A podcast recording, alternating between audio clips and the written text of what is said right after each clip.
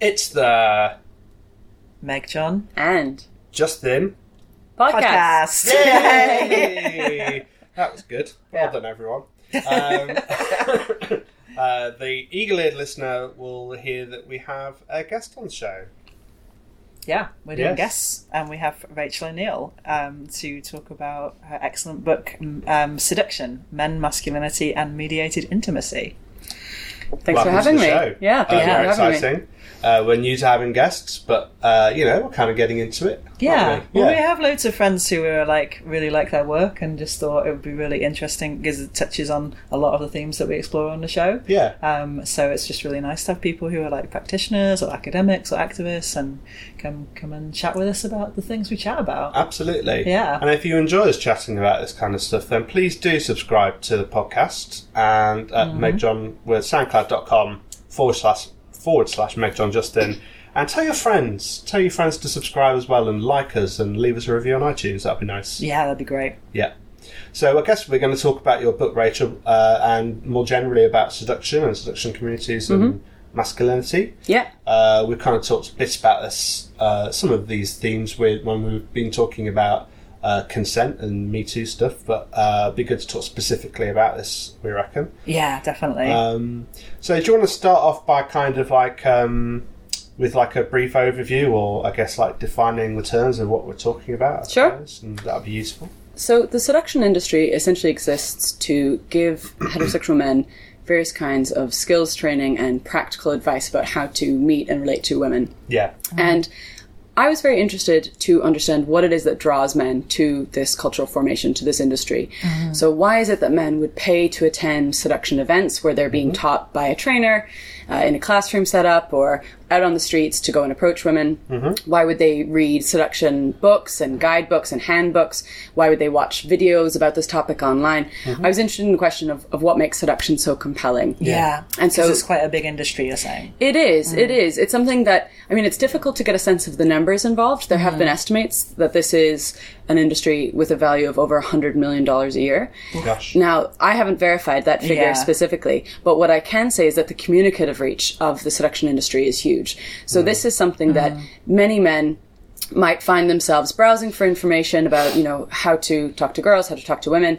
And this is one of the things that they would find very quickly. Right. So they would find seduction related advice specifically in a, if they were looking for maybe general information online or putting these kinds of search terms in. Mm-hmm. And also the, if you're looking at the, the mailing lists for some of these companies, they're absolutely huge. So some mm. of these companies are mm. really small. They might only have four or five people working for them, mm. but they have mailing lists running into the tens and hundreds of thousands. Wow. Uh-huh. Yeah. And then also some of the videos on YouTube, similarly, can achieve, can can accrue tens, hundreds of thousands of vid- uh, views, mm. sometimes millions of views, depending mm. on the topic and the trainer. Mm-hmm. Um, so it is something that has a huge communicative reach, mm. such that some of the men I spoke to even described it as an open secret among heterosexual men, mm. that a lot of men know about this, but do not talk about it to one ah, another. Oh, interesting. Mm. Yeah, yeah, Gosh. yeah. So... Um, Uh, listeners might also know uh, these folks as like pickup artists, I guess, as well, and that the, that's and this is like the seduction community as well. We're talking mm-hmm. about here. There are other terms that we use to talk about it. Absolutely. So the language. I mean, the kind of self-referential term that is used is, is seduction community. Mm-hmm. In the book, I do challenge the idea that this actually functions as a community. Yeah. This is really more of a movement market or mm. a community industry hybrid because there are significant yeah. commercial interests involved. Right. So that's one of the reasons that I, I tend to use the language of seduction industry yeah. as, as a way of kind of foregrounding that. Yeah, so it's not just like a community of people who've come together to chat about things and support each other. It's actually become an industry of actually selling tools and techniques and events and stuff. Exactly. I guess if exactly. it was a community, it would probably um, act as a disincentive for people buying more seduction um, materials, right? Because if they were actually talking to each other about how yeah. it didn't really work and how it was actually making them feel, then it might actually undermine mm. what they're mm-hmm. trying to sell. Mm-hmm. Absolutely. So it's an in- so it's this industry which is um, uh, teaching men the, the powers of seduction and how important that is. Mm-hmm. Um, so what... Um, so how is it that they're so popular, do you think? What is it that they're tapping into, and why is it that people keep going for, for this stuff? I think one of the things, and in the book I try and trace it through a whole variety of routes. So one chapter is looking at the kind of um, ideas of selfhood that mm. are contained and promoted with the industry. Mm. Another chapter looks at the relationships among men themselves. Mm. Both relationships among men more broadly, the kind of homosocial dynamics that you might find in a classroom or an office setting, mm-hmm. um, the spaces where men learn how to be men and are, yeah. have masculinity confirmed or denied. Mm-hmm. So that's a really important aspect of it. And then it's also about uncertainty with women and wanting to have a kind of Um, absolute truth that you can subscribe to. Mm. And so all these factors really mm. come together to make seduction compelling, because there's a promise that all the uncertainty, all the anxieties that go along mm. with meeting people, having relationships, um, finding sexual partners, all these kinds of things, the, those anxieties, those uncertainties can be ameliorated mm. because there's a system. Yeah. There's a set of skills that once you learn, mm.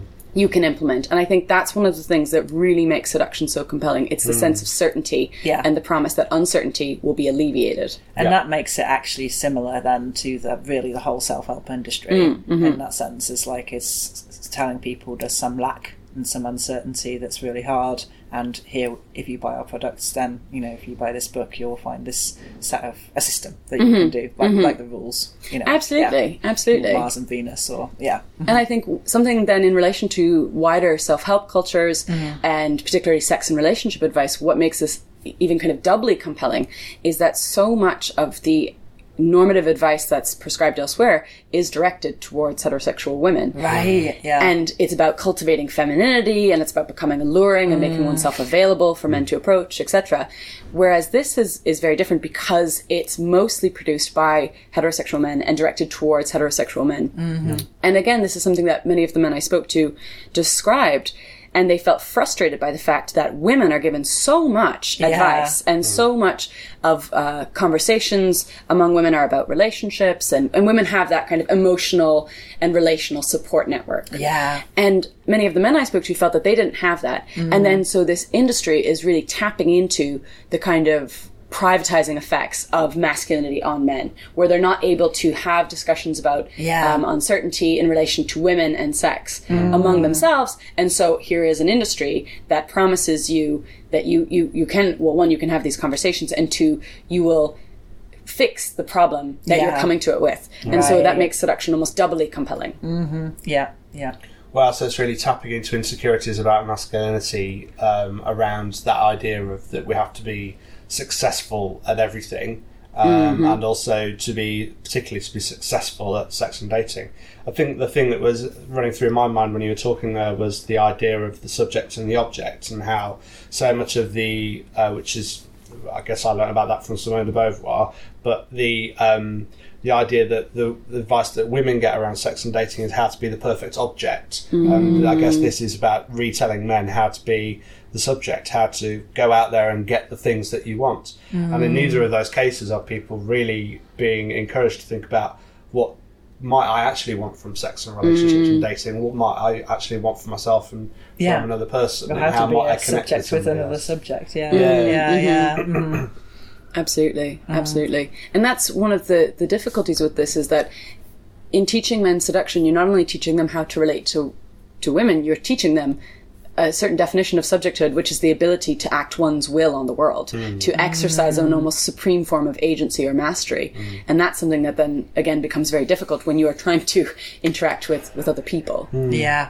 Yeah, so it's not, there's not an even footing or a sense of mutuality or mm-hmm, equality mm-hmm. at all. Yeah, yeah, because it, mm. it does become about this this development of a of a skill, mm-hmm. and there's an idea that once you can cultivate this skill correctly and you fully master it, mm. then again you will be able to have the kinds of interactions and relationships and encounters that, mm. that you want. Yeah. But something that I saw quite often, and it's interesting, Justin, that you used the word success, because that was exactly something, this narrative of success and failure that was kind of wrought through men's descriptions of their own sexual history and sexual desires. They often had this very aspirational approach to sex and dating. Mm. They yeah. didn't want to simply meet women. Most of the men I spoke to, contrary to popular assumptions that these men have no relationships with women, they're completely inept with women. Mm. Mm. The vast majority of men I spoke to had had lots of different kinds of relationships. Some were still in relationships. It wasn't mm. that they were entirely lacking in sexual experience. It's that they had taken on this very aspirational view of sex and intimacy and dating. They mm. wanted and I use inverted commas here, higher quality partners, a better wow. caliber of sexual partner. Wow. Mm. Yeah. And so they had this idea, they were very much lodged within mm. this idea of success and failure, which had this aspirational quality wrought through, this very kind of almost mm. consumerist logic brought sure. right into the sexual realm. And I've heard you talk about it before and say that it even links in with other forms of success, that there is almost a sense of these skills as transferable skills, so you're going to be better in work as well, and you're going to get mm. more money, and it sort of ties into this whole, like, what does a sex- successful man look like? Absolutely. Yeah. And I think this is such a fascinating aspect of mm. it. Some of the men... And the reason, I, so I speak about it in the book as cultivating a sexual work ethic, because it is about working at sex yeah. and intimacy and dating. But there often was this idea that the kind of skills that you would develop, the kind of so-called soft skills of mm. relationality and emotional attunement, would not only hold hold you well in the intimate and sexual sphere, but they would be very much of use in navigating education and employment. Mm. And so there was this idea that, okay, I've been practicing seduction for some time, and maybe I haven't seen the kind of results that I want with women, yeah. but I really have seen them in my professional life. I had numerous men tell me this, mm. which really gets... really demonstrates just how kind of managerial and programmatic the whole approach is, because mm. these yeah. are literally skills that people want to use in the workplace. Yes. Yeah, yeah, yeah. Gosh. Yeah. To make them, yeah, to make them a better worker, a better tool of capitalism. Mm. It's and it's very and I mean, better than others. Yeah, mm. exactly. Competitive. It's very competitive. It is like a marketplace, isn't it, where people are burnishing up their skills and putting it on their C V and mm-hmm. getting better at things. And and it when it's framed in it, when you bring in the workplace, it kind of frames it in that way. And in the same way that um, that kind of sexual entrepreneurship happens with sex advice as well, right? Yeah. Which you talked mm. about in your also excellent book, M J. Another excellent book from M J, shock, uh, called Mediated Intimacy, uh, written with Laura Harvey and Ros Gill. That yeah. idea of sex advice becoming a commodity and a thing that um, that people use in order to make them better at sex, mm. in order to be uh, to. In, to kind of, yeah, to improve themselves rather than mm. to have more enjoyable sex. Yeah, it makes me a little uncomfortable as well, though, because I think, you know, I do buy into something of this in the sense, you know, we talk about, like, these, the, the things that you can learn from sex that kind of translate to the whole rest mm. of the world. We've yeah. talked about sort of being present and consent, mm-hmm. you know, so... you know, that part of it I buy into, and it's just, it's sort of got so flipped, you know, mm. to the things I'd want people to learn, because what because what actually makes really good sex is is being, you know, really there with another person and yeah. not treating someone like an object and not treating yourself like an object, mm-hmm. and being consensual and being mm. vulnerable and being with your feelings. And it feels like there's this whole industry that's around doing almost the opposite of all of those things, and as if that, that would make you a good person in the world would be the opposite of all those things. But I do think yes. there's something to that idea that it translates the way, oh. the way of being in sex to the way I think of being they, everywhere. I think they're both translated in the same way. Yeah. That actually, um, if you're using um, a technique in sex uh, and it doesn't go very well, then rather than feeling like vulnerable and rejected and feeling like you're not good enough, you can blame the technique. Yeah. Right? Mm-hmm. Uh, rather than to really look at yourself and look at the nature of the interaction and to look at what could be mm. better. That's the really vulnerable stuff. Yeah. When people are being sold like a set of tools, then they can blame the tools, right? Rather yes. than, mm. and they can either utilise the tools and find that they're not really working well enough, but or then they can go and buy some more tools mm. rather than to really reflect on their own, their own stuff. Is that what uh, the men that you were talking to in your in your book were? Is that something that they were finding, or? Absolutely, and it's mm. so interesting that you use that language of tools, because that's exactly how men I spoke to put it. Right. So there's one participant in particular, Anwar, who said, you know, he'd gone on this seduction training um, event. He had paid, I think, about seven hundred pounds to do so, and he had wanted to essentially. Um, create a, rela- a romantic relationship with somebody that he had a platonic friendship with. Right. Mm-hmm. And so he was really interested in, in making this a, a sexual encounter or sexual relationship. And he came off the course, and actually it had the complete opposite effect. The woman was so put off by how he was treating her. She, he, she said he had become really arrogant and right. indifferent, and she really didn't like it. And he, speaking about it, said that he had failed to master the tools. Wow. They had given him tools, but he had failed to use them correctly. Gosh. And so wow. he really...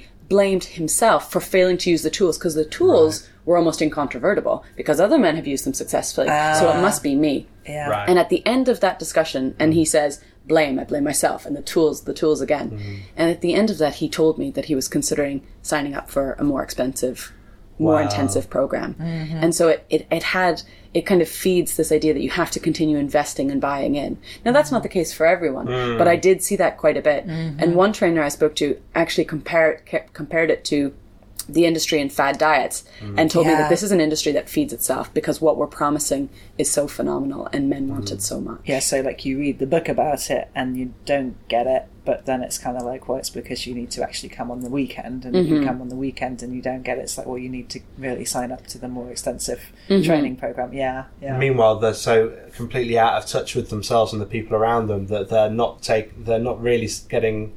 not even really understanding accountability either. They're not understanding their responsibility for their own stuff. They're not even recognizing themselves. Mm. So in order, so by kind of blaming the tools or blaming themselves for not using the tools, they're not actually properly making themselves accountable in terms of the decisions they've been making around why it is they're seeking out these tools, why it is that this mm. man in particular used those tools and his friend is now now more distant than, than ever. That there's no... yeah, where's the responsibility for, for those people? And it's so it's kind of creating um, it, it's it's kind of creating uh, a narrative that makes consent harder, right? Because yeah. people are just treating each other as if they're both objects. So it's one yeah. object treating another person like an object, I guess. In yeah, sense. yeah, mm. and I think it then it does really relate to a lot of the advice that's given to women. Because it's sort of, again, there's still that sense of a system or tools or games mm. or techniques that, you know, you need to follow rather than a sense of, like, here's how to actually be intimate mm. with other people. Mm, mm-hmm, yeah. And mm. also, again, that real, like, opposite sex idea of, Absolute. like, so men are this different species, you're going to need to learn how to play them. Mm-hmm. Is that something that came along? Absolutely. And I found this really quite extraordinary at times. I remember being at, at an event and one of the participants... and it was kind of this classroom style setup where the trainer was explaining something about maybe female psychology or social dynamics, something mm-hmm. like this. And one of the students had a question, and his question was, what do I talk to women about? Mm-hmm. Mm. At this baseline level, you mm-hmm. know, what kinds of things are women interested in? Mm-hmm. What do they want to hear about? And I was just so stunned that he really had bought into this idea of men and women as being entirely different species, yeah. and he would have to learn what kinds of topics women are interested in, as though yeah. all women are all interested in the same topics. Mm-hmm. And the trainer took this question entirely seriously and, and answered it by saying, you know, don't talk about politics, don't wow. talk about religion, talk about celebrity, yeah. talk about popular culture, and talk about shopping. Yeah. Gosh. But this runs through so many different, you know, areas where men mostly relate to men, because I had a I was talking to a friend of a friend who is part of, like, you know, very different category of sort of men only spaces, mm-hmm. um, in terms of kind of quite quite sort of upper class kind of area, like it was sort of had been to Oxbridge or whatever and was now, you know, really hanging out with, with just other men. And I was kind of questioning this, and he, and he said, you know, we need a space where we don't talk about shopping and handbags. I'm like, this is like, you know, it seems like it's mm. ac- across the board is that there's this sense that, you know, men need men only space because, you know, women are this different species that only have interest in, like you say, those kind of topics. Absolutely. It's really scary. Yeah.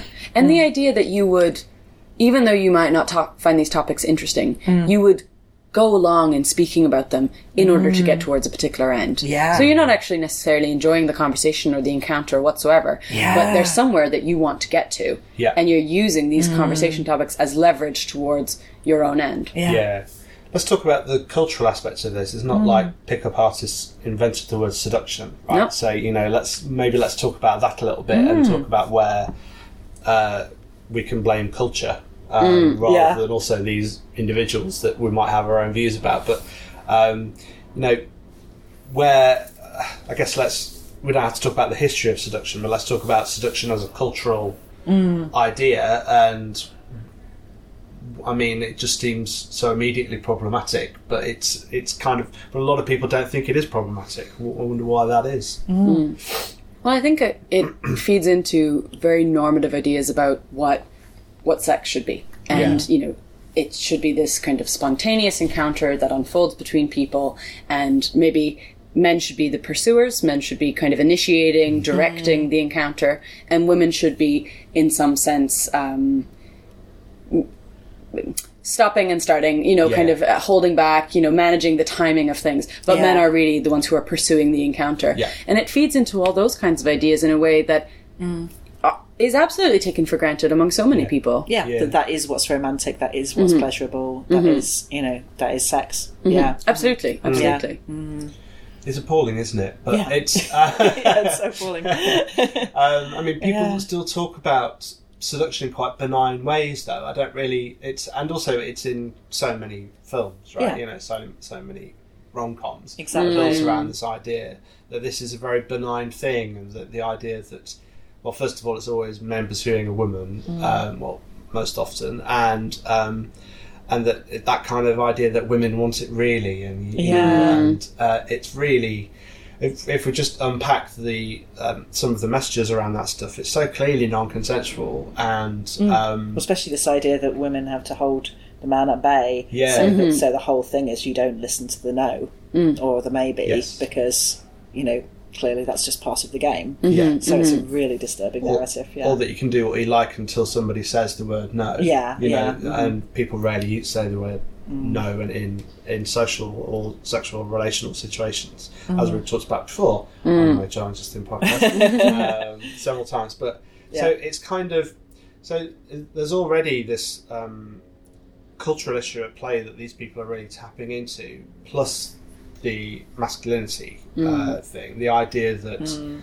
is it is it also kind of tapping into the idea that that um, kind of started happening with like men's rights activists, that yeah, men have kind of lost their way, they don't know who they are anymore, and uh, I should say we don't know who we are anymore, being a man.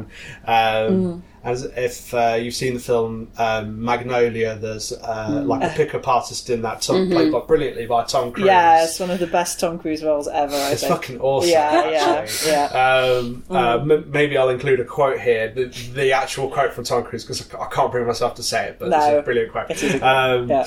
But yeah, th- so this idea that kind of men have lost their way mm. in this more equal world, and all, all mm. that actually is bullshit, because we still have this, we still have. Um, men are seen as subjects and women are seen as objects, but mm. all of this is taking us away from from what it is that we actually need in order to establish um, meaningful, engaged, connected bonds with people. Mm-hmm. Yeah, mm-hmm. yeah, exactly. It's yeah, yeah it's all moving in the, the opposite direction to what would even, you know, it's this horrible paradox because it's the opposite direction for what would really give the mm. the guys what they what they seem to be looking for in the first place. Yeah. Absolutely, um, it takes them down a hole.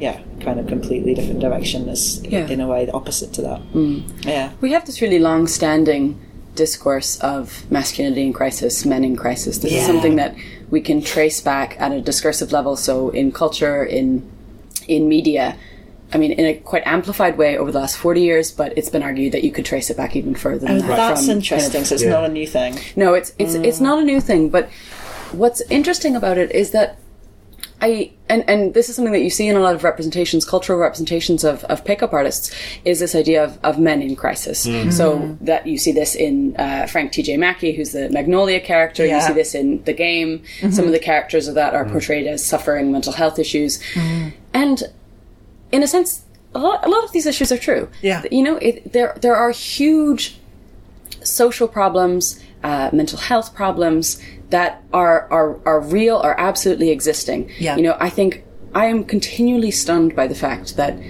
suicide is the leading cause of death mm. among men under yeah. the age of forty-five. Yeah. That is a shocking statistic, it's and terrifying. One that we we genuinely yeah. need to reckon with so much more. Mm. So the idea of masculinity in crisis, there are serious issues mm. going on among men. Mm. That's absolutely the case. I'm not in any way trying to question that. What I worry about with the discourse of masculinity in crisis as we commonly hear about it is the idea that the problem is between men and women. Yeah. The problem is yeah. that women are doing too well, and it's at the cost of men. So women yeah. are doing really well, women are succeeding in education and employment and, mm.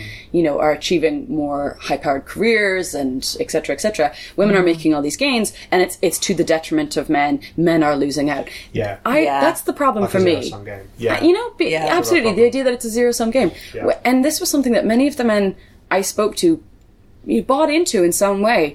And what was frustrating about it was that it actively diverted attention away from the real material economic problems that I see as underlying so much yeah. of the strife and strain that patterns and colors their lives. Mm-hmm. Yeah. it actively takes their attention away yeah. from class politics. It actively takes their attention away from racism yeah. and says the problem is gender. Yeah. When actually, so many of the problems, at least the yeah. men that I spoke to, a lot of the problems were material. They were economic. Yeah. yeah. I think that you see that as the same, don't you, in the kind of worry about boys in school doing less well. The focus is all on gender, boys versus girl, and actually a lot of the issues are around class and race. Mm-hmm. They're not really, mm-hmm. they're not really mm-hmm. gender, mm-hmm. and it's like it, it sweeps those under the carpet by mm-hmm. focusing on this, and then it, it tackles it in this very individualistic way rather mm-hmm. than the yeah the social structures. Yeah. The, the individual individualistic responses that work with men are those that navigate masculinity and mm-hmm. unpack masculinity and think about them and think about how masculinity fails men. Mm. By not giving them, by not allowing them to address any of the things that they really need to in order to understand their problems. Mm-hmm. And so in my work with young men, that and most of my work has been with, with young men over the years, that it's often said that, you know, young men don't talk to each other and that is a problem. Actually, you can create spaces where young men are talking, talking mm. to each other mm. about very big stuff and very, um, uh, you know, lots of the, the challenging things that they really worry about.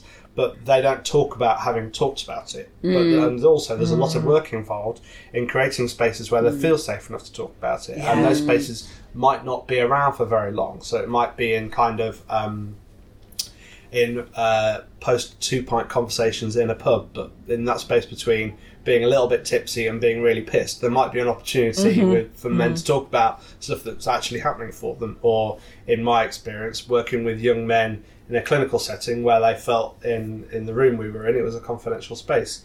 But the thing is, what the the thing that people don't want to address, it seems to me, with um, in the seduction industry, is that masculinity is really part of the problem here, and that's mm-hmm. the thing that we yeah. can't sell, right? Mm. Yeah. You can't sell. yeah. You can't make money out of saying, maybe we could all actually rethink what masculinity means and create a, a space where we can talk about what makes us vulnerable and talk about mm-hmm. how we need to feel a connection with people and how we might go about doing that. Yeah. Um, and that really is the issue. And um, and in this neoliberal kind of world we're living in, where the market mm-hmm. um, uh, should always succeed and always knows best, Um, we can't win because we can't sell the idea that masculinity is part of the problem, because mm. masculinity that's doesn't make money. Mm. yeah, and it, it seems like then there's so few other spaces, and it's yeah. That, so that so that's where do men go? Well, mm-hmm. seduction yeah. industry is something mm-hmm. that is an actual mm-hmm. space that deals with their act- their real anxieties mm-hmm. and insecurities mm-hmm. and promises certainty. So it makes a lot of spa- sense that people would go there. Absolutely, mm. and it's a really difficult one in terms of trying to reformulate masculinity, because arguably there's not a, if you're taking a kind of class analysis and look at men as a as a class or as a, a social category, it's not in their interest to give up masculinity in no. many cases, because yeah. you get so much from it. Yeah. Now, there are huge problems with it, absolutely, particularly in terms of emotional constraints that are, are placed upon men and that men place on to one another. But the material interests that you gain from according to and acceding to masculinity are, yeah. are potentially huge. Yeah. And so it's how do we try and convince men that, that, that there are things that they can gain. But at, at a certain point, they have to also know that there are things that they will lose. Yeah, and it's whether or not at a um, at an emotional level, whether or not they can accept that. Yeah, a hundred percent. Yeah, and that's where a kind of an intersectional look at masculinity, I think, is important as well, because often when um, young men feel like they have little other option, they all they know is that they have um, they can re- uh, revert back to what they've been taught about masculinity. So they've always got that they. Um, can act in a sexist, sexist or violent way towards women, mm-hmm. uh, or they could put a woman down, or they can um, act in a homophobic or biphobic or transphobic way, mm-hmm. or something. That, mm-hmm. That's something mm-hmm. that they they always have recourse to. It's kind of like their backstop. Uh, always have that. That's the go-to. Mm. Yeah, exactly. And so it's that's bonding, often, and it, yeah. and it you know it really gives people a sense of you know camaraderie and Absolutely. yeah. But also there are those studies that look at young men's homosocial behaviour, how young men mm. can be quite soft and tender towards each other. But they, those studies are always with young men who are quite privileged. Yes, so they're often yes. young men at university from middle class backgrounds mm-hmm. who can be quite soft and tender. Yeah, or because mm. they schools or, yeah because mm. they're feeling they have all the other sense of privileges. So mm. um, yeah. Yeah. yeah, yeah, and also, I mean, exactly what you're saying. You know, when other um, things are put out of reach, that there's this tendency to kind of double down on masculinity because at least this will give me something. Yeah. Yeah. But then even in cases where among more privileged groups of, of boys and men who are maybe able to become more tactile or emotionally open, yeah. that's not necessarily to say that that Mm. really changes the way that they interact with women. Yeah. Yeah. And this is an interesting thing because we know that you can have um, scenarios where men are very close and bonded to one another and still behaving terribly towards women. Sure. Yeah. So this is one of those interesting things. I mean, yeah. I do think it's important to create these emotional spaces um, and supportive networks among men. But I, I, mm. because I don't know if we're reading or thinking of the same literature, but I do wonder about whether or not it necessarily means that those mm. boys who are relating to women are relating better to, well, to and, women. And interestingly, similar things have been said around gay masculinity. Exactly. Of like, actually, you know, there's an awful lot of misogyny. Misogyny, and, absolutely. And, yeah. um, you know, non-consensual touch and things like that. Amongst exactly. A, a lot yeah. of gay men. Bonding uh, among men. Just, women. Yeah. Exactly. Yeah. Bonding among men doesn't necessarily have positive implications for how they relate to and yeah. interact with women. You yeah. know? Yeah, this would be an interesting analysis of Queer Eye. I always come back to Queer Eye. Uh, but, you know, they do... It would be quite interesting to look at what yeah. kind of the relationships between the men and women on the show are encouraged. Mm. Yeah, I mean, women are never yeah. really kind of focused on... Rarely, so sometimes. Yeah, the relationships yeah. are... are yeah. there. Oh, we, we really must do a...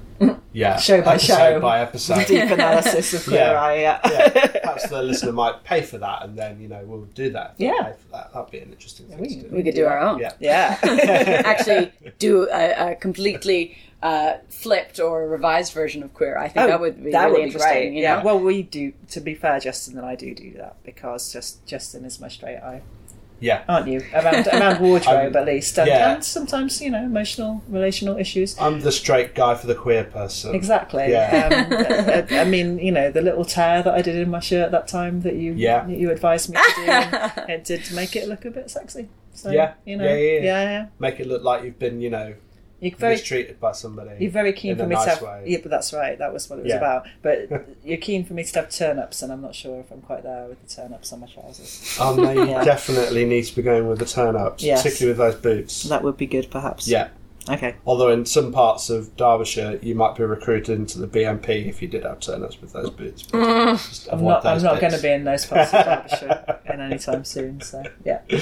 Um, so, um, I think just... Coming back to the men you were talking to in your book, um, was there any sense from those guys that uh, this really wasn't working for them and that they needed mm. some, they, that they needed different kinds of help, different kinds of resources? Mm, absolutely. Yeah, there was this issue. For many of the men, there was a sense that it hasn't worked yet. This right. idea that if they kept trying, if they invested more time, energy, and importantly money, mm. then it would eventually give them what it is that they wanted. So they had this kind of, I talk about it as a kind of a, a cruel optimism where they're attached mm. to seduction, even though seduction isn't giving them what they want. And in yeah. some cases, it's acti- actively impeding them from the goal that brought them to it. Yeah. So there's this kind of cruel optimism to it. In other cases, it actually became this quite consumptive, compulsive pursuit where they found themselves actually pursuing sexual encounters even when they didn't want to, or ending relationships even when they didn't want to, because right. they had to keep the skill. Mm. They had they had worked so hard to develop this skill, they wanted to maintain it, wow. and so they would go out and meet women and, and take women home when they didn't want to, mm. and they would jettison relationships, end relationships, Gosh. even when they didn't want to, because the skill was so valuable. Because there's mm. this emotional, psychic attachment to it as this promise of certainty. Yeah, and... a bit like, I suppose, a bit like gambling, then you get that payoff every every once in a while that mm-hmm. kind of keeps you hooked into it. Mm-hmm. Yeah, yeah, yeah. Mm-hmm. Meanwhile, what's happening to their other relationships, their relationship with themselves and their relationships with their friends and family? Mm-hmm. And right. spirituality and... Yeah. You it's, know. It's all just eros and nothing else. Yeah, yeah, yeah, really sad. Let's try and end on a more positive note. Let's think about how, like, what... as people who are like sex and relationships educators in the broadest sense, mm. like what could we offer these kinds of men that would be um, popular with them and but also more, you know, sustaining and nurturing and beneficial to the world? Like, how can we break the seduction industry? How can we resist it? That's a great question. So the last chapter in the book is called Against Seduction. Right. Mm. Um, and in terms of thinking about sex and relationships specifically, um, I actually defer to both of you. So I mm. say in the book that you are offering excellent forms of oh, sex okay. and relationship advice that people should look to. Mm. Um, I also say that if we want to counter the seduction industry, yeah. we need to think about things other than sex and relationship. We need to look elsewhere, and we mm. particularly need to look at the economic structure yeah. that we live in and the forms of subjectivity, the forms of personhood that are valued within yes. the neoliberal economic system, yeah. which is one of uh, entrepreneurship, of competition, yeah. of self-interested individualism. Yeah. And when that is the form of subjecthood that we take up and we bring with us into the various spheres of our lives, is going to have huge yeah. problems in terms of the relationships we're able to sustain and, and have. And so I think that in confronting seduction, we need to, yes, try and offer alternatives specifically geared towards sex and relationships as a discrete topic yeah. mm. in some sense. But we also need to look at the wider ways of being that are being that are promoted in the yeah, world. I completely mm. agree. And it's kind of like where we come to with consent. It's like there's only so much you can do really in terms of getting people more consensual around, you know, sex with a partner or with people I have hookups with, if you're not actually addressing sex in wider relationships, mm. uh, consent rather in wider relationships, consent in the workplace, mm. consent in communities, and consent in wider culture. And again, that, that culture is so non-consensual that you're describing mm-hmm. that it's, you know, there's limited amount an individual can do mm-hmm. within that, it, with that, you know, that's the wider culture needs to change as well. But when there's post-Thatcherite kind of... Um, mm.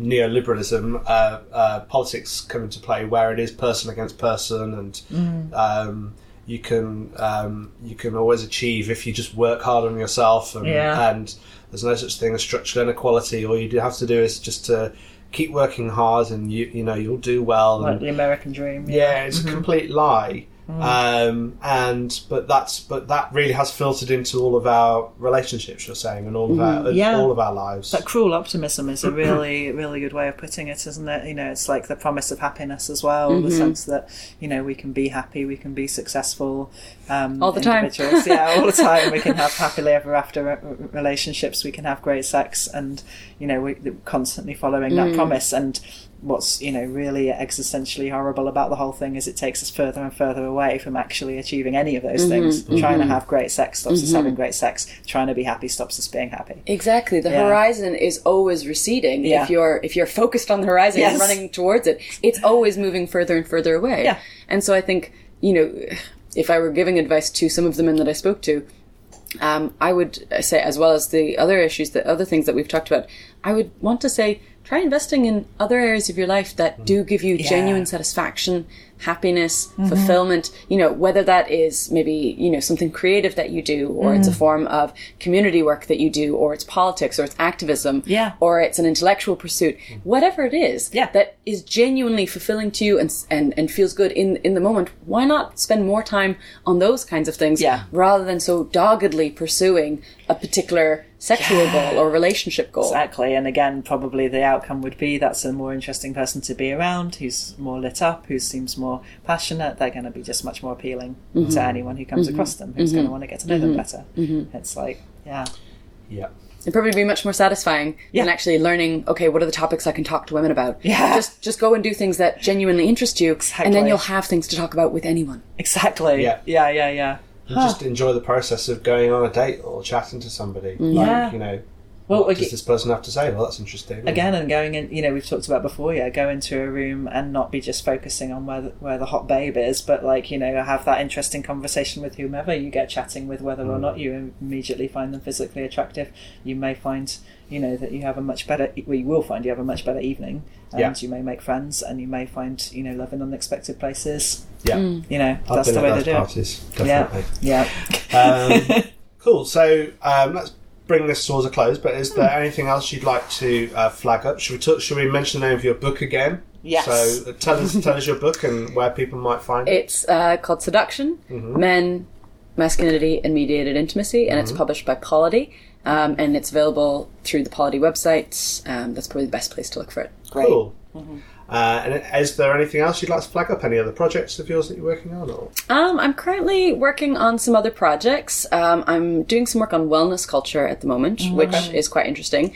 Um, has some connections to some of the ideas that we've talked about so far, yeah. but it's some somewhat sli- slightly different area. I'm more focused on around health. Yeah. Mm-hmm. Oh, cool. We were kind of talking about that a bit last night, weren't yeah, we? Yeah, absolutely. Yeah. Um, Grand. Well, uh, thank you so much for joining us, Rachel. That was. Uh, I hope we hope you enjoyed that, dear listener. Mm-hmm. Uh, found it useful. Hopefully, that um, you know there may have been a man out there listening to this that some yeah. of that might have been useful to you. I hope so. Yeah. Yeah. Yeah. Um, so, if you have enjoyed the show, please do share it amongst your peoples. Uh, you know, a gentle kind of nudge here and there through WhatsApp, and hey, I heard this great podcast. You should really listen to it. Or that would be great. If you want to put it on Twitter, you could. I mean, you know, Twitter's mm-hmm. a hellscape, but you could put it on. You I put do it not on Twitter. Find Twitter a hellscape. Let's not be generalising about this. It's a lovely um, place of you, as I'll... long as you block the right people. um. uh, I'll put it on Instagram. You can't, you can't share things on Instagram. It's pointless. It's just pictures, isn't it? But tell people about it on Instagram. And our website is meg john and justin dot com. You can I'll download our like, scenes. As you can tell, I'm on like a social media yeah, yeah. hate week at the moment. Yeah, but, yeah we're feeling I'll, that. I'll come back to it yeah. at another point. um, yeah, so all our stuff's at meg john and justin dot com, and um, please subscribe to this podcast and like us and leave us a review where you can. Yeah, and you can find out about seduction on um, Bish U K website, your website, Justin. It says how to oh, how to seduce someone, isn't it? Yeah, and it says then it says don't don't, don't do it. Very popular. S- similarly, we, we cover it from a similar perspective in Enjoy Sex, how and if you want to. Yes. And also now republished as Sex, a Practical Guide, just to confuse everyone. Yes, uh, two separate books. Don't buy both of them, because they're the same book. Yeah. Uh, buy one, give one the other one to a friend. Yeah. Uh, okay, so that is it. Uh, until so next time. Bye now. Bye.